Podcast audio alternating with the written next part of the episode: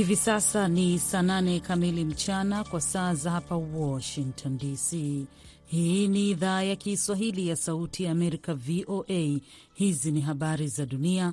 Msomaji wako ni mimi Mkamiti Kibayasi. Vikosi vya serikali ya Ethiopia na Eritrea vilianzisha mashambulizi katika eneo la kaskazini mwa Ethiopia la Tigrei siku ya Alhamis, vikilenga vikosi vya Tigrei. Msemaji wa jeshi la Tigrei alisema, huku taarifa ya serikali ikiwalaumu watu wa Tigrei kwa mapigano mapya. Shirika la habari la Reuters halikuweza kuthibitisha taarifa kwa upande wowote.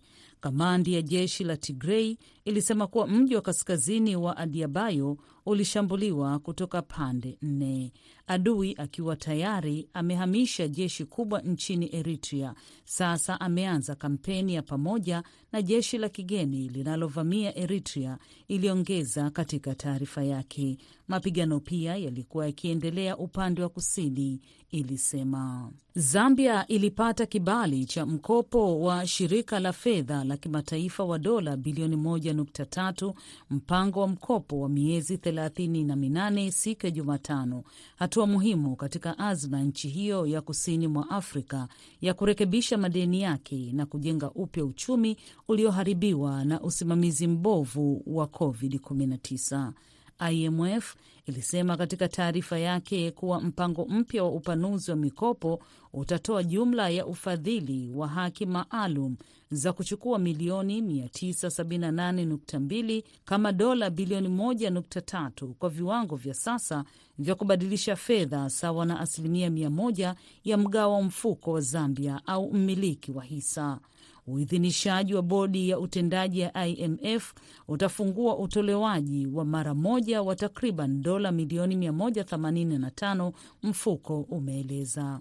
Wadai wa Zambia wakiongozwa na China pamoja na Ufaransa waliahidi mwishoni mwa Julai kujadili marekebisho ya madeni ya nchi hiyo, hatua ambayo mkurugenzi mkuu wa IMF Kristalina Georgieva aliikaribisha kama usafishaji njia kwa mpango mpya wa kuwapa fedha. Unaendelea kusikiliza habari za dunia kutoka idhaa ya Kiswahili ya Sauti ya Amerika, VOA, inayotangaza kutoka hapa Washington DC. Emirates itaanza tena safari za ndege kuelekea Nigeria mwezi huu baada ya benki kuu ya Nigeria kutoa sehemu ya fedha ambayo shirika la ndege la Dubai lilikuwa limepata nchini humo, lakini halikuweza kurejesha.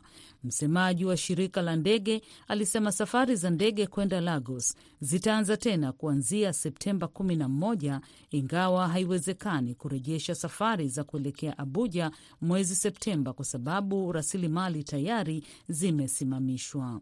Tunaendelea kushirikiana na mamlaka Nigeria ili kuhakikisha urejeshaji wa fedha zetu ambazo bado hazijalipwa na zinazokuja unaweza kuendelea bila kipingamizi, msemaji huyo alisema, akikaribisha kile ilichokisema kuwa ni hatua ya benki kuu ya kutoa fedha zake zilizozuiwa. Mke wa waziri mkuu wa zamani ambaye yuko jela Najib Razak alikuwa mahakamani leo Alhamis kwa uamuzi wa kesi yake ya ufisadi iliyohusisha mradi wa nishati ya juu wa ringit wa dola milioni 279 siku chache baada ya mumewe kufungwa kwa sababu ya fedha za umma za moja MDB zilizoporwa.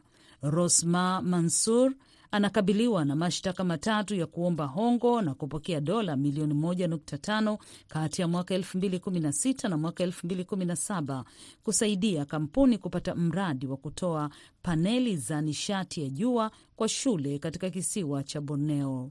Kabla ya uamuzi huo kutolewa mahakamani, ilisikiliza ombi la Rosma la kumwondolea sifa jaji wa mahakama kuu Mohamed Zain Mazlan.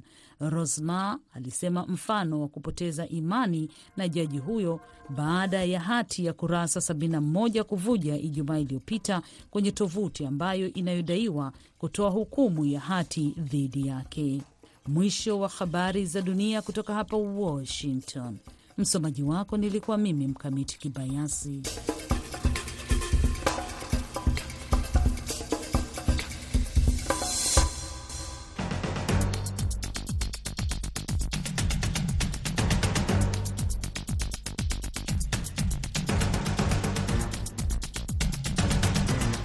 Ni Kwa Undani kutoka idhaa ya Kiswahili ya Sauti Amerika, moja kwa moja kutoka hapa jiji kuu la Marekani, Washington DC, kipindi ambacho huangazia ripoti zinazogonga vichwa vya habari. Tunapekua pekua, tunachimbua na kukupa maelezo ya kina zaidi, msikilizaji, kuliko ilivyo kawaida. Katika sehemu ya kwanza ya kipindi hiki, kama ambavyo tumefanya wiki yote hii, tutakwenda mpaka nchini Kenya kuangalia yalojiri ya hivi punde kabisa kuhusu kesi inayoendelea katika mahakama ya juu ya kupinga matokeo ya kura ya urais. Kwenye sehemu ya pili tutakwenda mpaka Kenya ambako mwandishi wetu naye anaangazia mambo ambayo yamekuwa yakiathiri ushirikiano wa kiuchumi na kibiashara baina ya nchi za Afrika Mashariki na ni nini kinatakiwa kufanyika kuboresha hali ilivyo kwa sasa hivi. Ni kwa undani. Mimi ni BMJ Muridhi.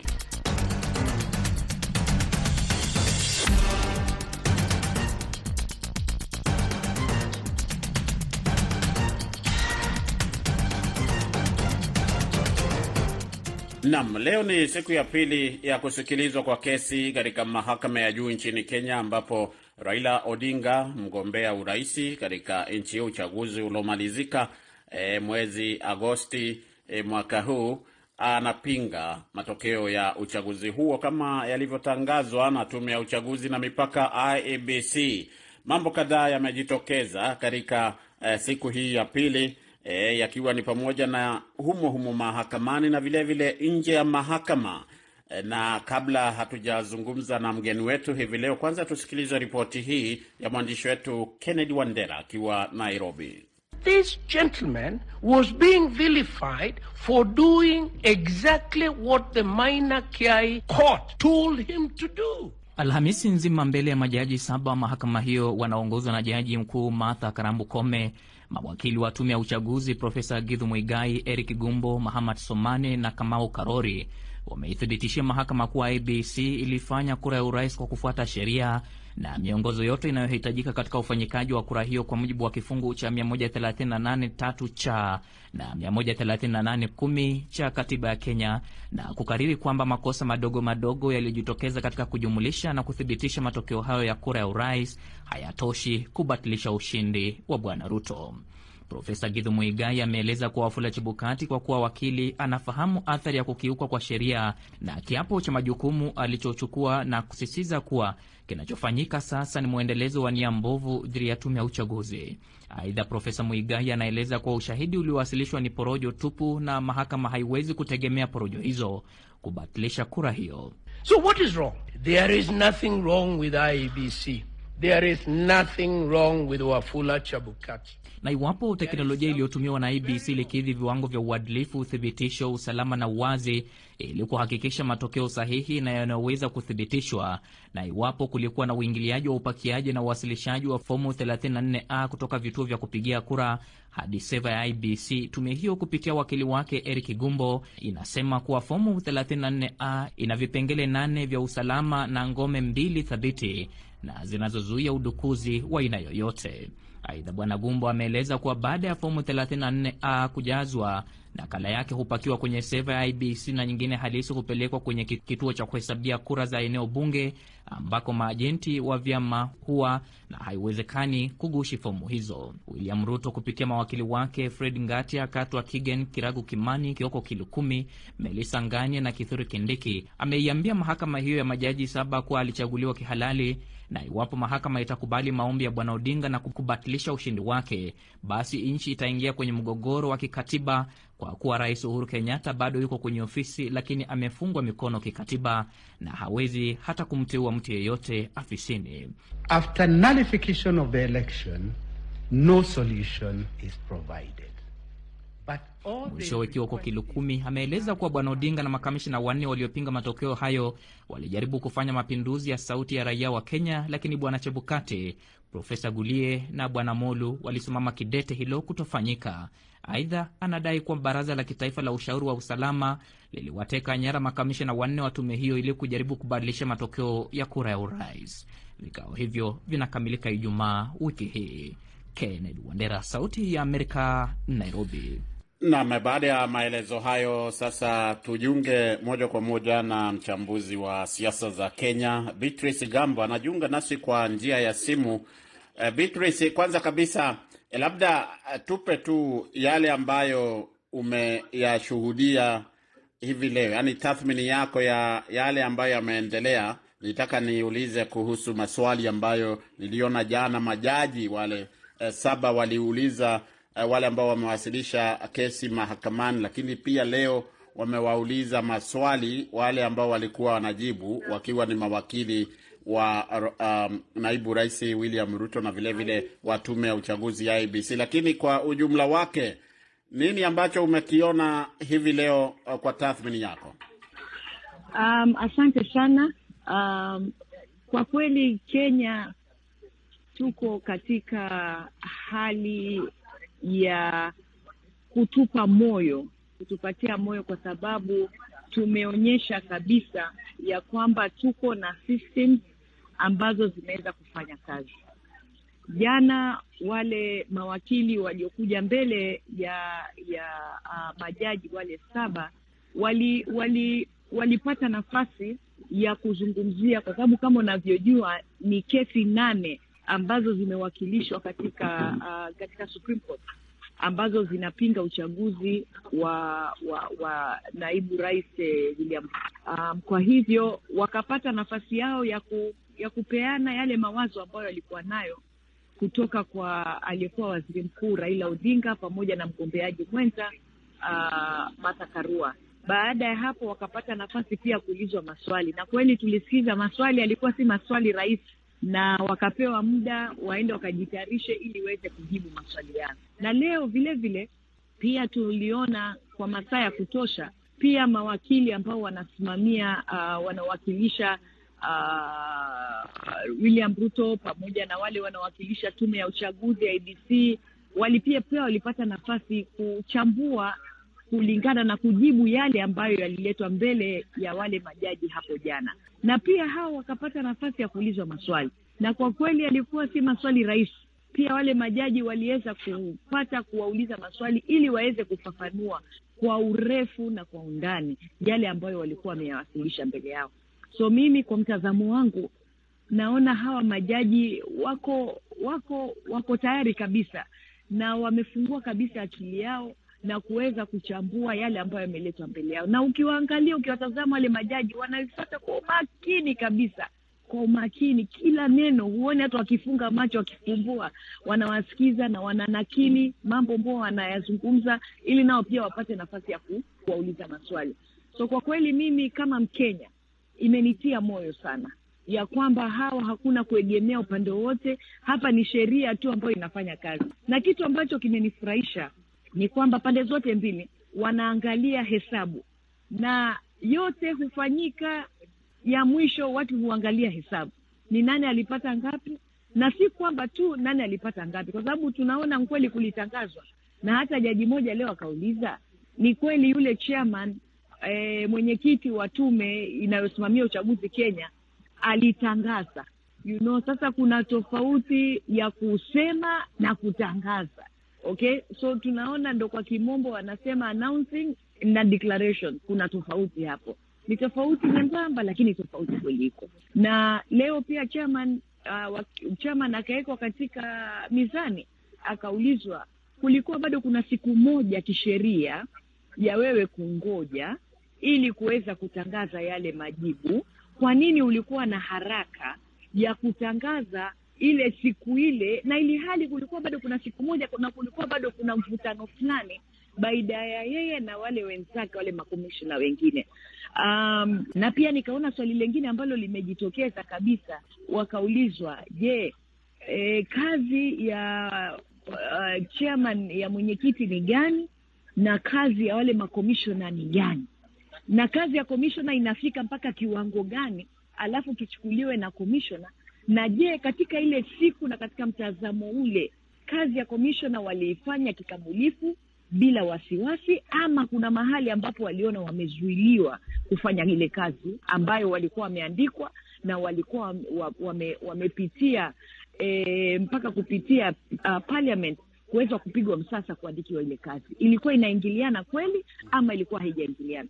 So kwa mtazamo wangu, nafikiri hawa majaji walikuwa na nafasi wame, wame, wameweza kutupatia nafasi fursa sisi kama Wakenya pia kupata nafasi ya kuweza kufuatilia, labda wengine tulikuwa na maswali yale walioyauliza. So tulifurahi sana maswali yale yaliyoulizwa jana na leo, kwa sababu pia sisi yale maswali yalikuwa ni maswali ambayo tumekuwa tukijiuliza huko mitaani Naam. na huku nyanjani, okay, na kwa sababu tunaifuatilia kwa runinga Naam. eh, okay, moja inapeperushwa moja kwa moja, pia imetupatia fursa kama Wakenya pia kujumuika na yale ambayo yanaendelea kule katika mahakama kuu. Kulikuwa na taarifa kuhusu uh, ule mchakato wa kuhesabu kura uh, kutoka baadhi ya vituo kama ambavyo mahakama iliamuru ifanyike siku mbili zilizopita. Eh, sijui kama umefuatilia kujua mchakato huo. Eh, kulikuwa na tetesi za hapa na pale kwamba unachukua muda mrefu. Eh, hivi wamefikia wapi? Um, kusema kweli um, kulikuwa na suala la kufungua zile servers kwa sababu suala la kuhesabu kura kama jana uliona maboksi yaliletwa kutoka kituo kimoja cha Mpita kutoka Mombasa na vingine vikaletwa kutoka sehemu zingine tofauti nchini na zililetwa pale ili watu waweze kuhesabu. E, kulikuwa kuna changamoto kidogo kwa sababu kuna kitu kwa kimombo wanasema ni scope ambapo walikuwa wanauliza tuna tuna tuna tukifanya scrutiny tunafikia wapi, na wakasema kuna mambo manane ama features nane kisayansi eh, ambazo kisayansi zinaangaliwa katika karatasi ile ya kupigia kura watermark eh, na mambo kadhaa kadhaa, kama kuna muhuri wa IBC nyuma ile ballot. Kwa kuna features nane ambazo walikuwa ni waangalie na wa, wa, watik waseme ya kwamba hizi ziko kila mahali. So si kazi rahisi, lakini ni kazi ambayo ni lazima ifanyike ili waweze kuwasilisha ripoti pale.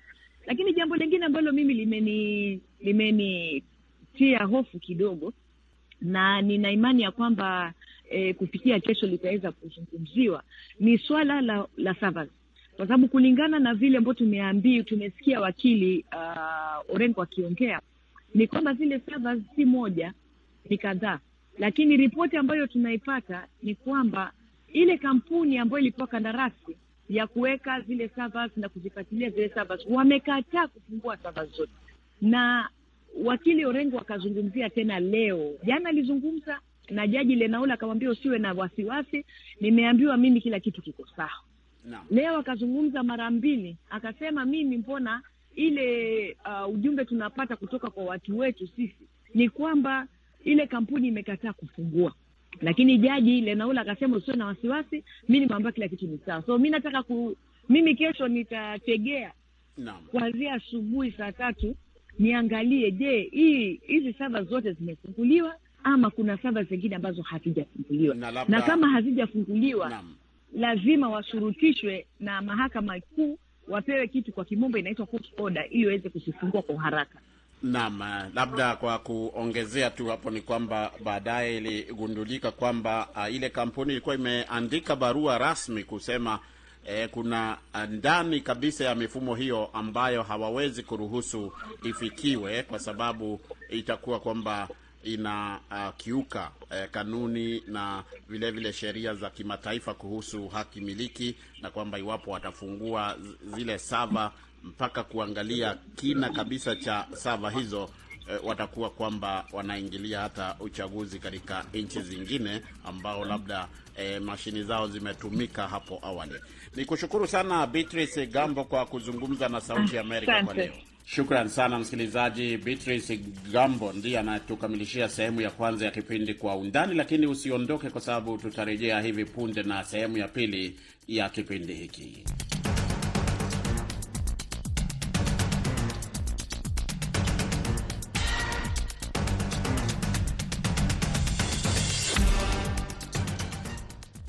Karibu kwa sehemu ya pili ya kipindi Kwa Undani kutoka idhaa ya Kiswahili ya Sauti Amerika hapa Washington DC. Uko nami BMJ Mridhi. Kwa Undani hii leo, sehemu hii, mwandishi wetu nchini Kenya Jason Nyakundi anaangazia baadhi ya masuala ya kiuchumi na kisiasa ambayo mara nyingi yameteteresha jumuiya ya Afrika Mashariki na hatua ambazo zinastahili kuchukuliwa kuwahakikishia manufaa wananchi wa nchi wanachama wake. Kwako Nyakundi. Tangu kufufuliwa kwake takriban miaka ishirini na minne iliyopita, jumuiya ya Afrika Mashariki imepitia mitihani mingi ikiwemo ya kiuchumi, kiusalama na tofauti baina ya viongozi wa nchi wanachama wake. Mwaka 2014 Tanzania na Rwanda nusura ziingia vitani kutokana na kupishana kwa mtazamo wa namna ya kushughulika na makundi ya waasi wa taifa hilo lililopitia katika mauaji ya kimbari ya mwaka 1994. Kenya na Uganda zimewahi kuvutana kutokana na suala la umiliki wa visiwa vya Migingo vilivyoko ndani ya ziwa Victoria. Rwanda na Burundi zilikaribia kuingia vitani kati ya mwaka 2017 na 2018 kutokana na tofauti za watawala wa nchi hizo. Vikwazo visivyo na ushuru na sheria na kanuni ambazo hazijawianishwa vimekuwa kikwazo kikubwa zaidi kwa utekelezaji kamili wa soko la pamoja iliyodumu kwa miaka 11 na kudumaza biashara kati ya wanachama wa jumuiya ya Afrika Mashariki. Hivi sasa biashara kati ya wanachama iko katika asilimia ishirini chini ya matarajio ya viongozi wakati wa uzinduzi. Wanachama wa jumuiya wanafanya biashara zaidi na nchi zilizo nje ya jumuiya kuliko nchi washirika na kuwa waagizaji wa bidhaa na huduma ambazo zinapaswa kupatikana miongoni mwao. Walter Nguma ni mtaalamu wa uchumi nchini Tanzania. Jambo la kwanza ambalo ninaliona ni kwamba ni namna ambavyo e, wa, wana ya Mashariki wanachukulia e, jumuiya hii wanachukulia muungano huu kwamba asilimia kubwa wanachukulia kama ni muungano wa kisiasa zaidi, kwamba ni viongozi wa kisiasa wanaamua kukutana na kuzungumza mambo yao e, na kunywa chai pamoja, mambo kama hayo. E, kwa hivyo unakuta kwamba watu wengi hawajalichukulia e, hawaoni kama e, e, jumuiya hii imeweza kuwa na manufaa makubwa sana hususan kwenye masuala ya, ya kibiashara.